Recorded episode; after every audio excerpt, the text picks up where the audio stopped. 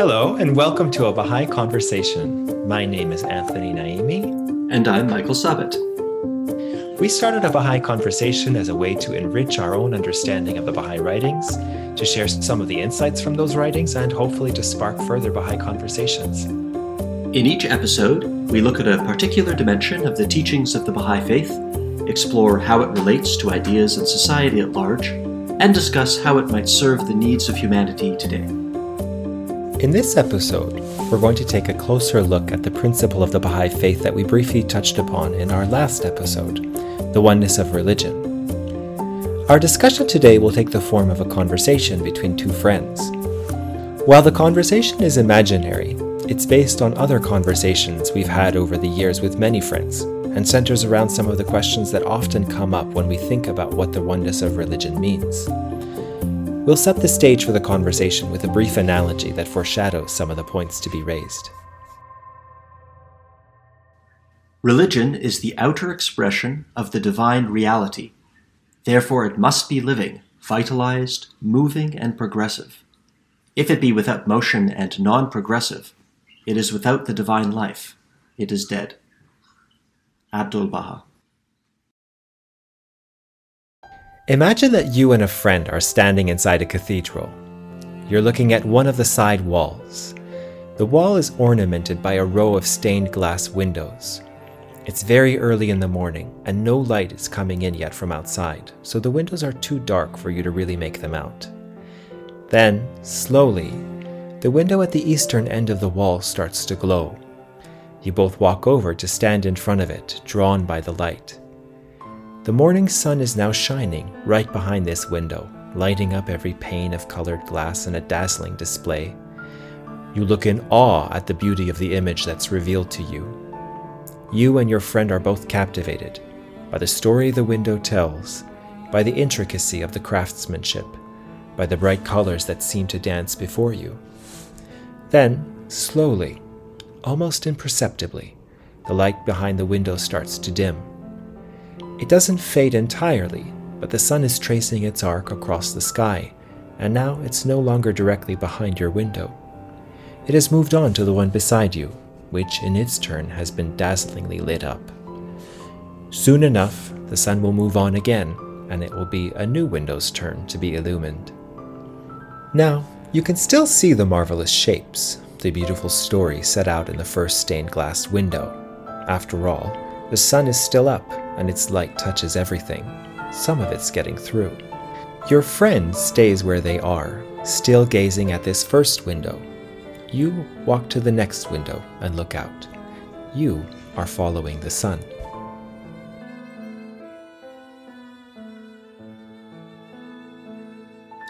So, Anthony, yesterday you said something that got me thinking. You told me that Baha'is believe that all of the great religions of the world, despite their differences, are fundamentally one. You also talked about how Baha'is work to build unity between religions. So I've been thinking about that, and I think I see what you mean. Oh, tell me. Well, I remember taking an intro to sociology class where they told us that religions end up being roughly the same because people create them to solve similar problems. So the similarities between people across different societies mean that they're going to come up with religious systems that are also similar. Is that the Baha'i idea? Well, Baha'is would agree that to a certain extent humans have faced similar problems throughout history. But if the idea is that ordinary human beings create or invent religion to solve these problems, then no, that's not the Baha'i idea. We believe the same thing that Christians, Muslims, and other religious p- people believe, which is that our faith actually conveys something of a higher truth. So it's not a man made system. For Baha'is, religion, in the sense of the inner essence of the spiritual teachings, comes from God. Oh, okay. Uh, so Baha'is think all religions come from God. Okay, so to build unity between religions, do you take parts from all the religions and combine them? Uh, sort of like a buffet approach, taking a little from this religion and a little from that religion. You know, this is actually a perception that many people have of the Baha'i faith when they first hear about it. They sometimes think it doesn't really bring anything to the table itself, and instead just draws on practices, scriptures, and so on from other faiths. This is not at all the case. Just like the other great world religions, The Baha'i Faith centers on teachings sent by God to humanity at a specific time and in a specific place. These teachings are found in the writings of Baha'u'llah, the manifestation of God who founded the Baha'i Faith. I see. Okay, so then I'm not I'm not sure that I understand what Baha'is mean by saying religions are one, because I mean you realize mo- many religious people would disagree. In fact, some of them will very honestly tell you that only their religion is true and the rest are all false. Yeah, that's a sort of exclusivist objection to the idea of the oneness of religion. Yes, uh, and you know, sometimes it's a bit more moderate. So I have a friend who says that she thinks her religion is the most, uh, I guess she says, the most pure or the most true, and that others may have been divinely inspired, but they've lost their way over time. But on the other hand, I also have a couple of friends who say outright that only their religion is inspired by God or has any relation to truth at all. So, what do you think about those ideas? well, it's funny. I- I'm almost on the opposite extreme. I kind of worry that maybe the problem with saying religions are one is that it could be almost, uh, I don't know, oppressive. Like all religions are different, and their difference are, differences are beautiful, and they should be respected for their differences. We don't want to oversimplify them or reduce them to being the same thing. Because I, I kind of feel like I can believe in all of them to some extent, and I don't need to worry too much about their differences. Does this oneness idea ask them to become the same? So, that's a great question. So, maybe for simplicity's sake, you could say that you don't have an exclusivist view of religion at all. You have a very relativistic view of religion. Yeah, I think that would fairly describe my my uh, my view. Well, maybe to clarify what the Baha'i idea of the oneness of religion means, it would help to look at what we mean by religion. As I understand it, when the Baha'i faith says that religion is one, Religion here means the inner essence of the spiritual teachings, not the form of the teachings. That inner essence, Baha'is believe, reflects objective spiritual reality. Abdul Baha suggests that it is impossible to establish the oneness of religion on the basis of the variety of religious forms, just as focusing on the difference be- differences between people is an unpromising start for establishing the oneness of humanity. So each religious community has developed its own system of thinking, its own practices, languages, terminology, assumptions, its own standards, and these can present an insuperable barrier to recognizing oneness. It can be so difficult to see past these differences that, for all intents and purposes, the religions can seem totally incommensurable, at best, saying different things, and at worst, not even speaking the same language. So the solution that Abdul Baha offers is to move beyond the forms of the religion, holding fast to the principle that truth is one and does not admit multiplicity. So Abdul Baha suggests that we have to focus on the underlying oneness and unity of the religions. He says, for example, reality or truth is one, yet there are many religious beliefs, denominations, creeds, and differing opinions in the world today. Why should these differences exist? Because they do not investigate and examine the fundamental unity, which is one and unchangeable. If they seek reality itself, they will agree and be united, for reality is indivisible and not multiple. It is evident, therefore, that there is nothing of greater importance to mankind than the investigation of truth. Hmm, okay. I think I can kind of see that. But then, when you talk about the form of a religion and its essence, uh, how do we tell the difference? What is the essence of a religion? That's a great question. It might be easier to start thinking about what we mean by the form of religion. I think that the outer form of a religion includes maybe two things, and we can think of them as two layers. So, you know that in the Baha'i understanding, God sends manifestations of God, figures who are sometimes referred to as messengers or prophets in different religions, who bring a message to humanity. Sometimes when we talk about religion, we're really talking about the system that was developed by people who interpreted the message that they received.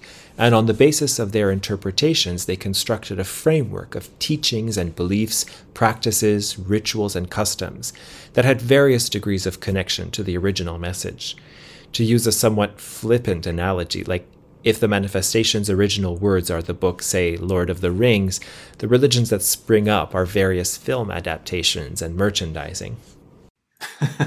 or uh, maybe even whole other franchises that take the words and concepts from Lord of the Rings, uh, like how every fantasy series talks about elves, dwarves, and orcs. Sure. Now, some of this adaptation and expansion is done very lovingly, with an attempt to be fully faithful to that source material. But it all necessarily is the work of some mind or minds that are not the mind of the original author. So it's not the essence of religion, about which Abdu'l Baha says this quote, Religion is not a series of beliefs, a set of customs. Religion is the teachings of the Lord God teachings which constitute the very life of humankind, which urge high thoughts upon the mind, refine the character, and lay the groundwork for man's everlasting honor.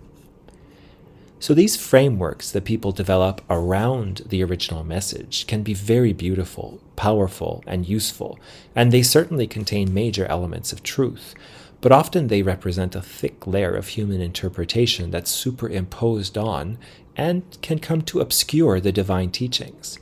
This is what Abdu'l Baha refers to as, quote, imitations of ancestral religious forms. He says this If we reflect upon it, we will find that establishing the divine religions has been the greatest means toward accomplishing the oneness of humanity. The foundation of divine reality in religion has done this, not imitations of ancestral religious forms. Imitations are opposed to each other and have ever been the cause of strife, enmity, and jealousy and war. So, what does this imply?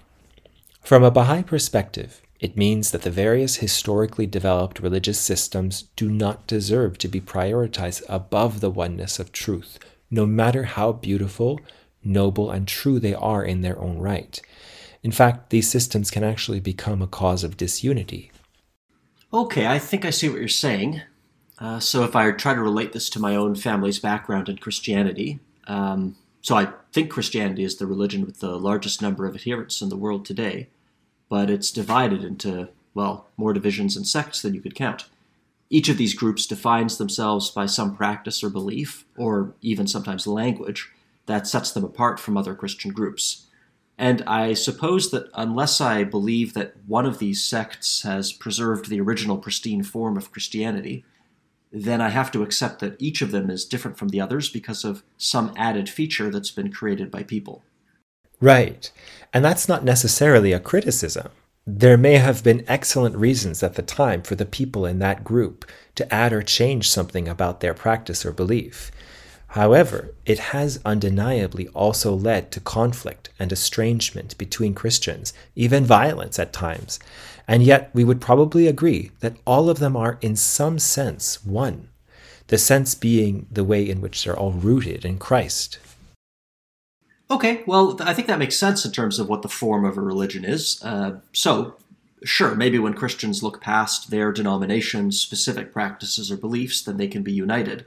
Uh, but I don't really see how it helps show that religions are all one, because across religions, there are much more fundamental differences, like the differences in, uh, well, what prophet they believe in, or what book they think is divinely inspired. Right. So this gets at the second thing included in the idea of the form of the religion. Think of this as another layer of form. It's deeper than the one we just talked about, but it's still not the essence. So, to understand this layer of form and how it relates to the essence of religion, I can share another quotation from Abdu'l Baha. He explained this using a clear and beautiful metaphor in a talk in New York in 1912. Here, I can pull it up on my phone. Do you want to read this? Sure. Likewise, the divine religions of the holy manifestations of God are in reality one, though in name and nomenclature they differ. Man must be a lover of the light, no matter from what dayspring it may appear. He must be a lover of the rose, no matter in what soil it may be growing. He must be a seeker of truth, no matter from what source it come. Attachment to the lantern is not loving the light. And it continues a little later on here. Ah, okay.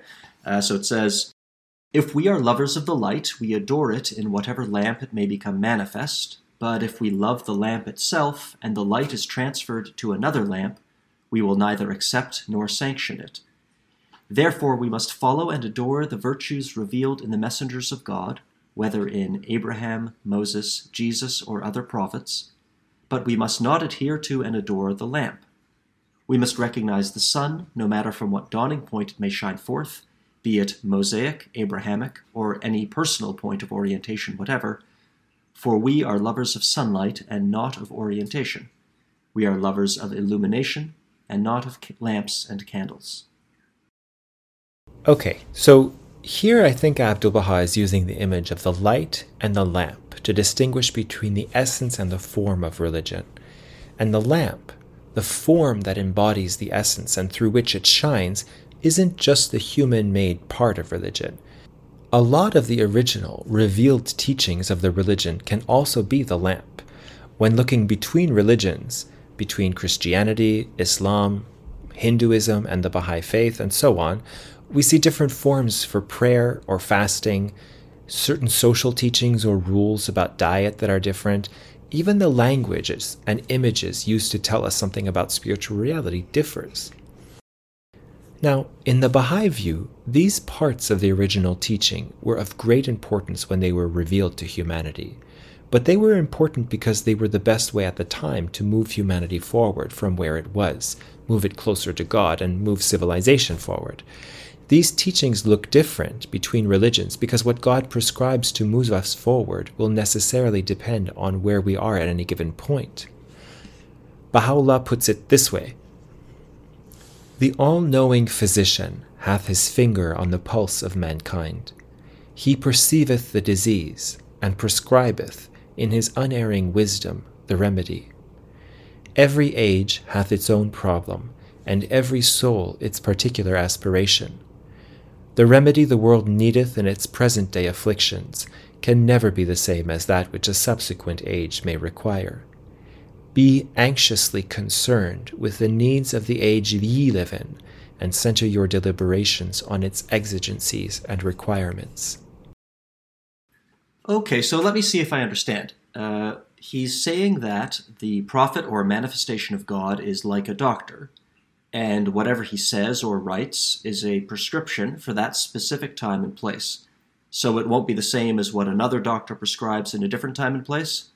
but it also is the same in a certain sense because it's all true medicine and it all helps promote health. Is that is that basically it? Yep, that's how I understand it. And if we think about the manifestations as doctors, we can see that even the different names and human personalities of the manifestations can be part of the form of religion. They're different. Moses speaks a different language, lives at a different time, and eats different food than the Buddha or Baha'u'llah. But just like when we're in a new city and we get sick, we'll go to see a doctor just based on their medical credentials. We don't need her to be the exact same doctor that we know from back home. Okay, this this makes sense so far. I think I I'm beginning to get an idea of what the form of a religion is and why it's not essential. Uh, and I do think this is actually quite helpful in responding to some kinds of fundamentalism. It makes me think that when somebody is too, uh, yeah, fundamentalist, I think you could say, about their religion, uh, like maybe they think that the only way to worship is exactly the specific way that their group does it, and that even other people in their religion who don't have the exact same rituals or whatever are wrong. If people are doing this, then what they're doing is they're mistaking the form for the essence, but the form is just the lamp. But then when we think about the essence, I'm still a bit confused. I, I don't know what the essence of religion is. Because if even the original teachings of the religion are part of the form, well, yeah, how do we even tell what the essence is? Yeah, I think that's a great question.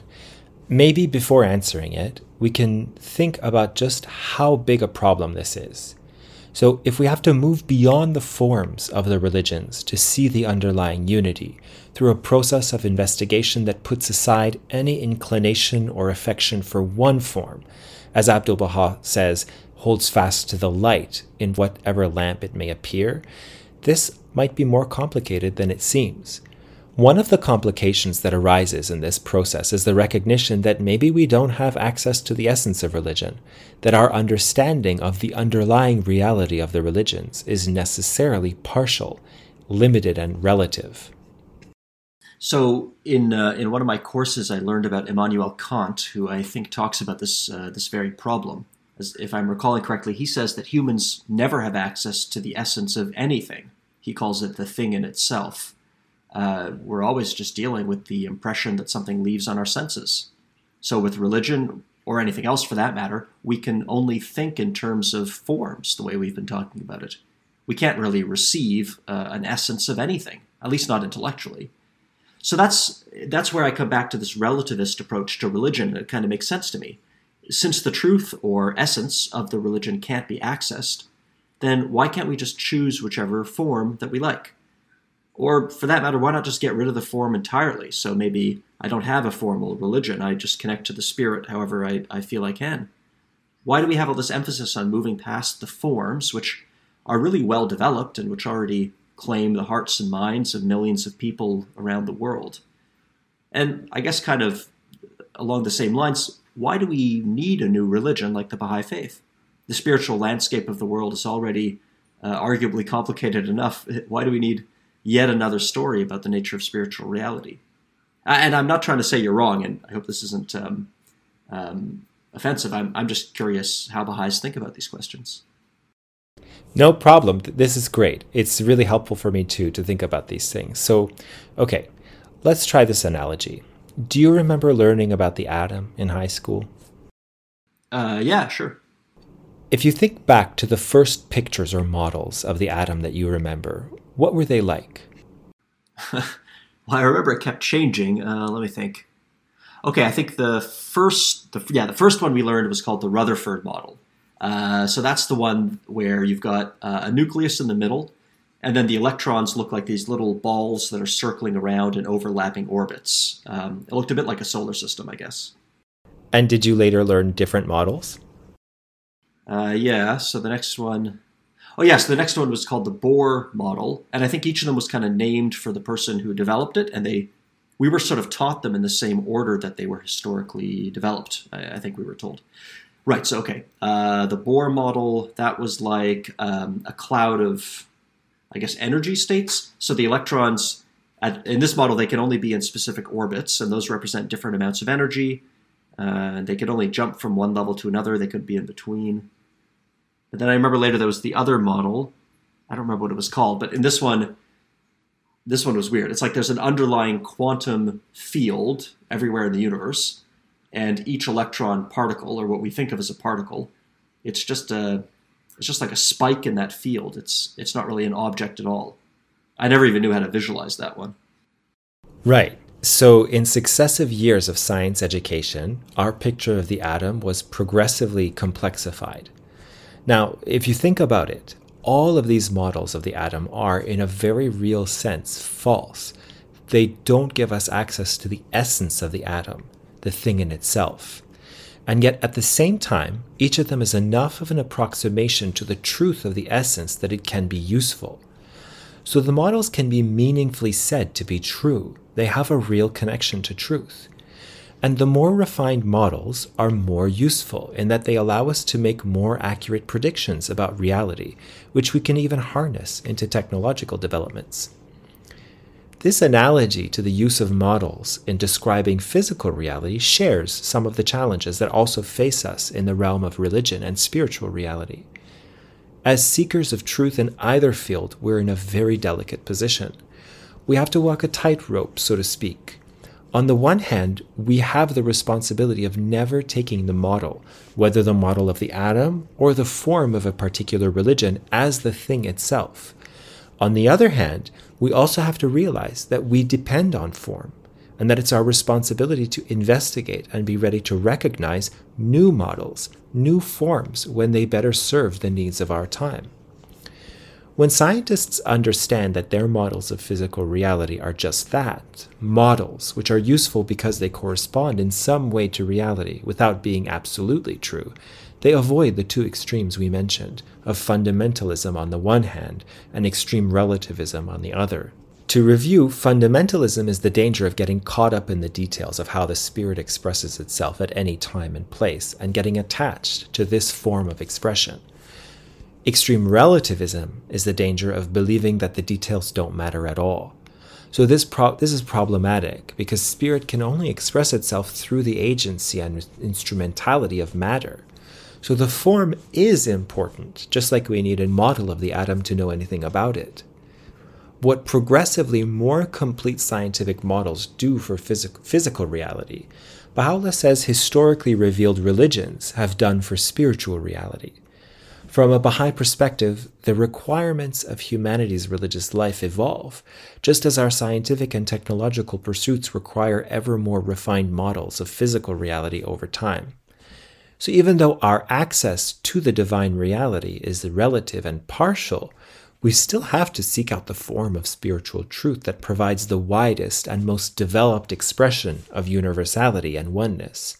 Baha'is are told explicitly, with no room for confusion, that their faith is relative. Baha'u'llah has not given us truth in its absolute form, because not being an absolute being, we cannot receive absolute truth. But at the same time, he has clearly and unequivocally stated a historical principle in religion that we over time can access closer and closer approximations to absolute truth. So while the phenomenon of religion as we experience it is always relative, the religions brought by the manifestations of God do have a real important connection to an underlying absolute truth. As humanity has matured over centuries and millennia, the messages sent by God have provided an ever closer picture to the underlying reality.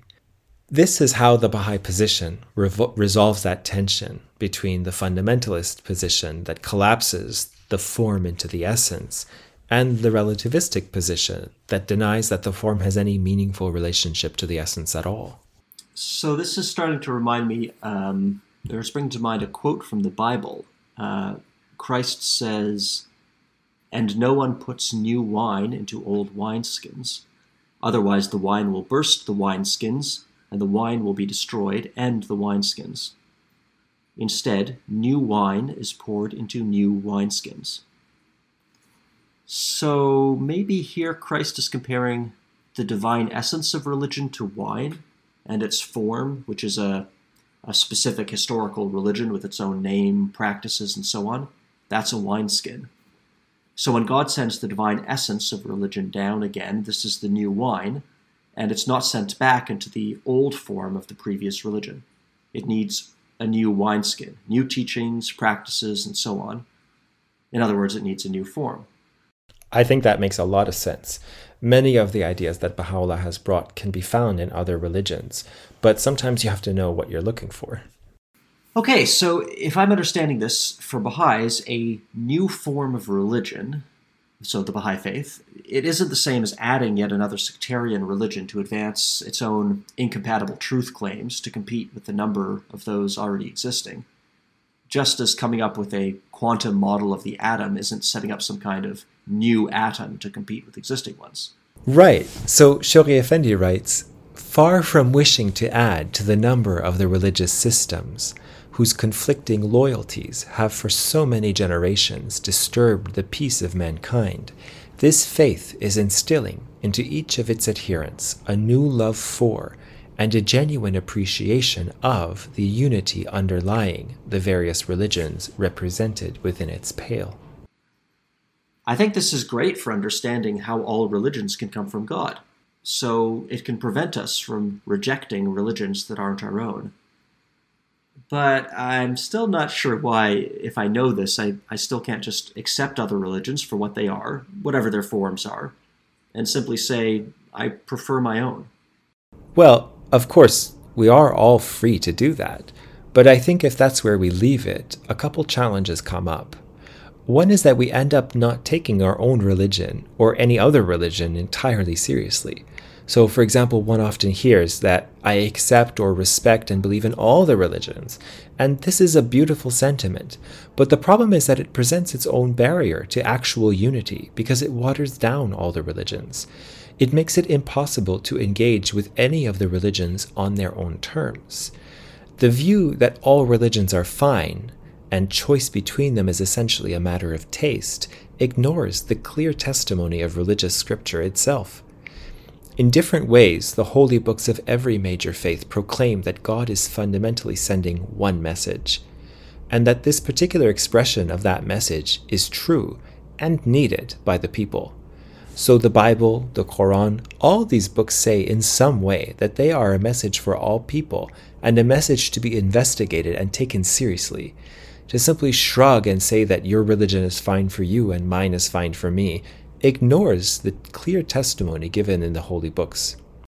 The scriptures of the past always warned us not to rely on our own understanding. They were emphatic that we were in need of God, and they warned us that the ways of God are mysterious to human beings. Now, there's another issue with this pro- approach that says, I'm fine with my religion, and does not seek to find the unity between them it arguably ignores what religion is intended to do, which is to uncover spiritual reality. Spiritual reality being one, it's not enough to superficially accept that all religions have something to offer and use personal preference as the criteria for deciding what's most true for you. Uh, I got the first point. I'm, I'm not sure I follow this, though. Well, let's try to analogize here again to the physical world. Most people today would accept that our physical reality is one. There aren't multiple subjective physical truths out there to be discovered. People who agree with this would accept the scientific enterprise, in which, while different perspectives and models are valuable in that they can shed light on a question about physical reality, those perspectives and models must have a unifying underlying foundation. So, can we think about how this belief in physical oneness impacts scientists' behavior? Uh, yeah, I think so. I, I'm a bit familiar with how this plays out in physics. So, you've got quantum mechanics, which describes the universe very well at the level of very small things. And then you have relativity, which describes it really well at the level of really large distances. But the two systems kind of seem to be at odds, uh, from what I understand. I know Einstein pointed this out over a century ago. But on the other hand, just because they haven't got the models to integrate yet, physicists haven't stopped trying. And I guess this is what you're saying. Because the scientists have faith in the ultimate oneness of physical reality, there's this commensurate scientific imperative to reconcile their models of that reality.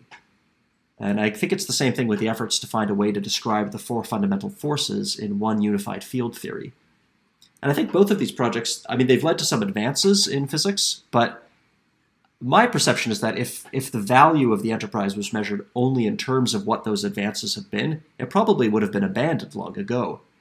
It's it's been pretty hard going, but I guess the scientists involved know that it has to be done if science itself is going to be a coherent enterprise. Right. So similarly, if there is a spiritual reality in creation, it too must be one reality. So our different religious models must be trying to describe the same underlying reality. Now, maybe we could rest in whatever religious form we find most comfortable while giving lip service to the oneness of religion if we were living in a utopia. But just as scientific advancement is needed to find technological solutions to the problems we face, religious advancement, which is to say moral and spiritual advancement, is indispensable as humanity faces greater crises than it's ever known. This advancement must be coherent and must tend towards unity. So, just saying to each their own with respect to religion keeps our understanding of religion superficial and stops us from looking past differences to what's essential about each religion. This, in, in turn, it reinforces a lack of willingness and ability of the members of different religions to communicate with one another and undermines trust between the followers of different religions. So, what's needed today is for the followers of different religions to develop a common language, to surface the real and apparent contradictions among their respective beliefs, and to work at establishing a stronger and more universal basis for agreement. Yeah, I think uh, I think that makes sense. It's reminding me a little bit of the story of the three blind men and the elephant. They each find a different part of the elephant and thinks it's think it's something different. And I guess I guess we would say if they stop there, then they're they're really limited in their understanding and they're limited in how they can use this creature that they found. It's only if they I guess, uh, compare notes that they start to figure out what they what they're really dealing with. Yeah, okay, so so I think I'm beginning to see why Abdul Baha says that we have to go beyond saying religions are all good. We actually have to look for the light inside them and, and really find the unity. Yeah, I guess one question I have then is where does the Baha'i faith f- itself fit into all of this? Uh, I know you said it has its own teachings and scripture. Is it mostly focused on having us look at the older religions and seeing how we can unify them? Well, that's certainly a part of it. But to get a picture of the whole scope of the Baha'i faith, let's talk a bit more directly about an idea that goes hand in hand with the oneness of religion. It's an idea that you'll often find Baha'is refer to as progressive revelation. My sense is that a lot of people are in despair about the world today. It's undeniable that humanity is facing some big challenges. The fact that we're facing such daunting problems in today's world may be frightening, but it also reflects an important truth. Humanity's life on this planet is progressive. Just as adults face more difficult challenges that demand more of them than children do, humanity today is facing more problems that are in some ways the direct result of our increased capacity. So, for instance, when the worst weapon we could design was a sword, we didn't have the capacity to obliterate ourselves through war. And until we developed the scientific and technical knowledge to create large scale industry, we didn't have the capacity to so quickly and radically change our planet's climate. Now, even though humanity makes a lot of mistakes as it moves forward, our species does have an upward trajectory. Baha'u'llah says that humans exist not only to advance their spiritual condition as individuals, but there's also a collective purpose for our existence on this planet. He says that all men have been created to carry forward an ever advancing civilization. Now, Baha'is believe that to do the actual work involved in this civilization building, the human race needs guidance. Throughout history, this guidance has come in the form of revelation. On one level, this revelation always has some powerful ideas that get embodied in new institutions, social structures, and practices, and these help drive civilization forward. But there's also a side of revelation which is a bit more mystical, if you will. Revelation brings us the Word of God in every age. Religions have used different language to show how unique and powerful the force at the core of revelation is, but they usually emphasize that it's this spiritual core which we're calling the Word of God here, that's the channel for the divine power that people need to grow their souls, as well as to help society progress. I understand the idea of specific teachings helping drive progress, uh, but the Word of God, that seems kind of abstract. What kind of power does it have? That's a good question. You know, Baha'is believe that the Word of God can't really be understood by us. It's a spiritual phenomena that gets cast into the form of the specific words the manifestation uses. But because those words are infused with this spiritual force, they aren't like regular words. For instance, Baha'u'llah says that the Word of God is, quote, higher and far superior to that which the senses can perceive. So, with that said, we can only try to glimpse the power of the Word of God. Let's try another analogy. Think back to what we discussed before about how religious people can come to think that only their religion is true. To see how this happens, let's imagine that you're sitting in a pond surrounded by a desert. You can easily see how the water in your pond might be the most precious thing to you. If someone called from across the desert saying that they have water and you should come see, what would you do? Well, I think I, I, I'd be reluctant to go. I know that what I have is true and, and good, and from my perspective, it would just look like desert out there. Right, and this is what religions can seem like to each other. But when a new message comes, the Word of God, which is the same water that is in each pond, falls again from the sky. And as it falls, it floods the desert. And where there were once many ponds, now there is one unified pond full of the water of life. So, what we call here the Word of God, and what's sometimes called the Holy Spirit, has the power to birth and nurture an emerging civilization. And it has the power to transcend the differences that, from an unaided human perspective, seem completely insurmountable. In centuries past, the Word of God united the tribes of Israel in the time of Moses and brought together Jew and Gentile in the time of Christ. It brought together the warring tribes of Arabia and built a world civilization in the time of Muhammad. These new levels of unity would have been completely unthinkable to the generation living before the new message arrived. But with the help of that new message, this unity became the new normal. Today, that same power, the Word of God, is working through Baha'u'llah's revelation to build a wider, global unity. Um, maybe you can read this passage from Abdu'l Baha on this topic. Sure. Today, the greatest need of the world is the animating, unifying presence of the Holy Spirit. Until it becomes effective, penetrating, and interpenetrating hearts and spirits, and until perfect reasoning faith shall be implanted in the minds of men, it will be impossible for the social body to be inspired with security and confidence.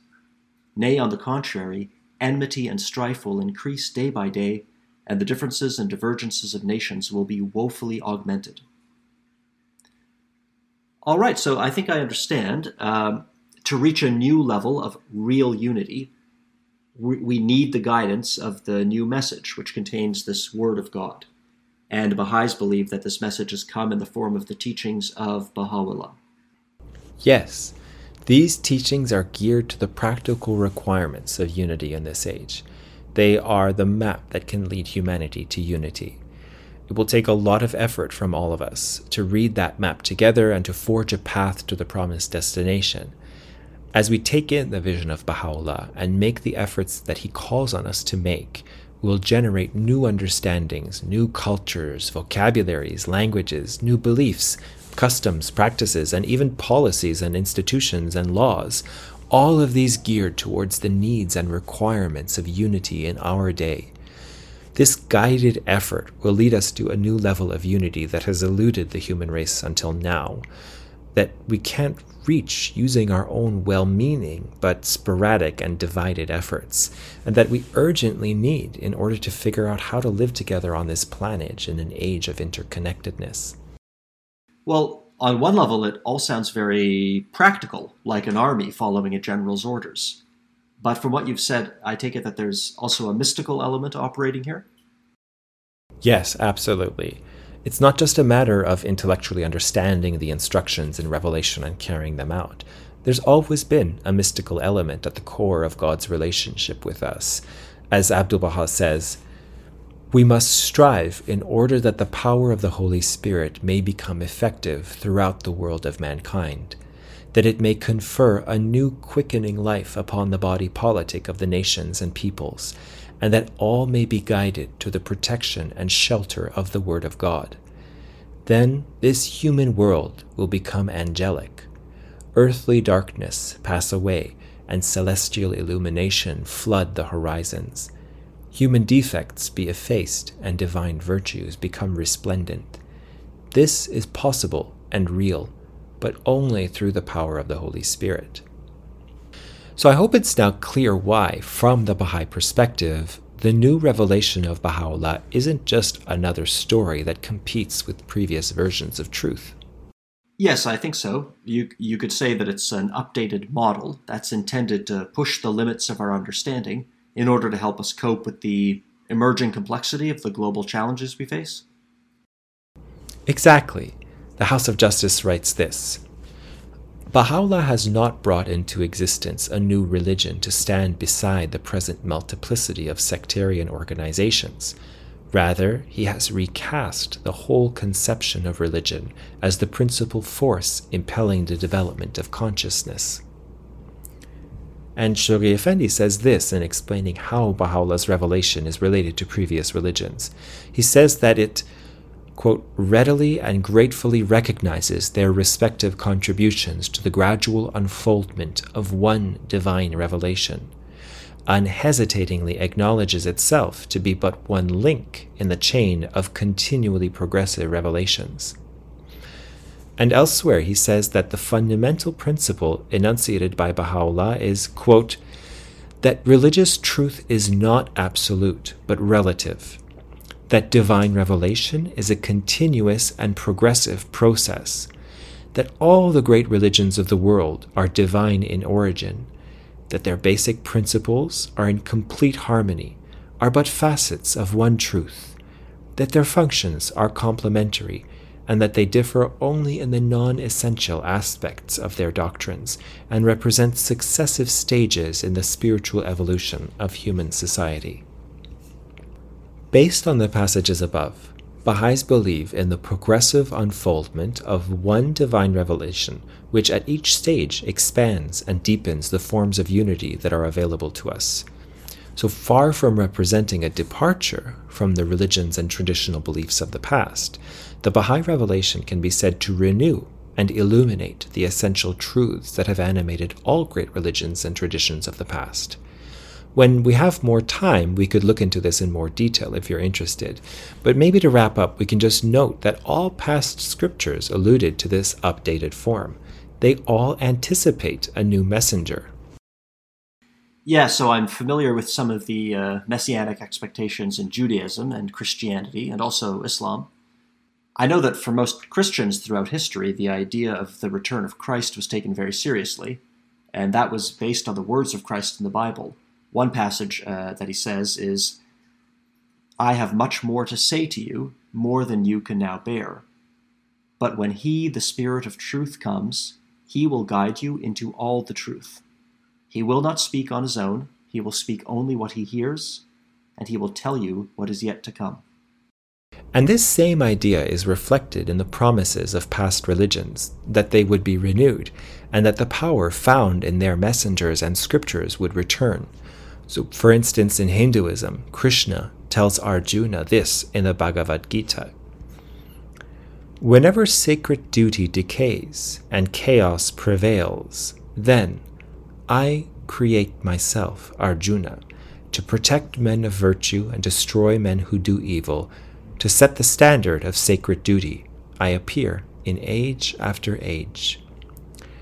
And in Buddhism, we read this I am not the first Buddha who came upon earth, nor shall I be the last.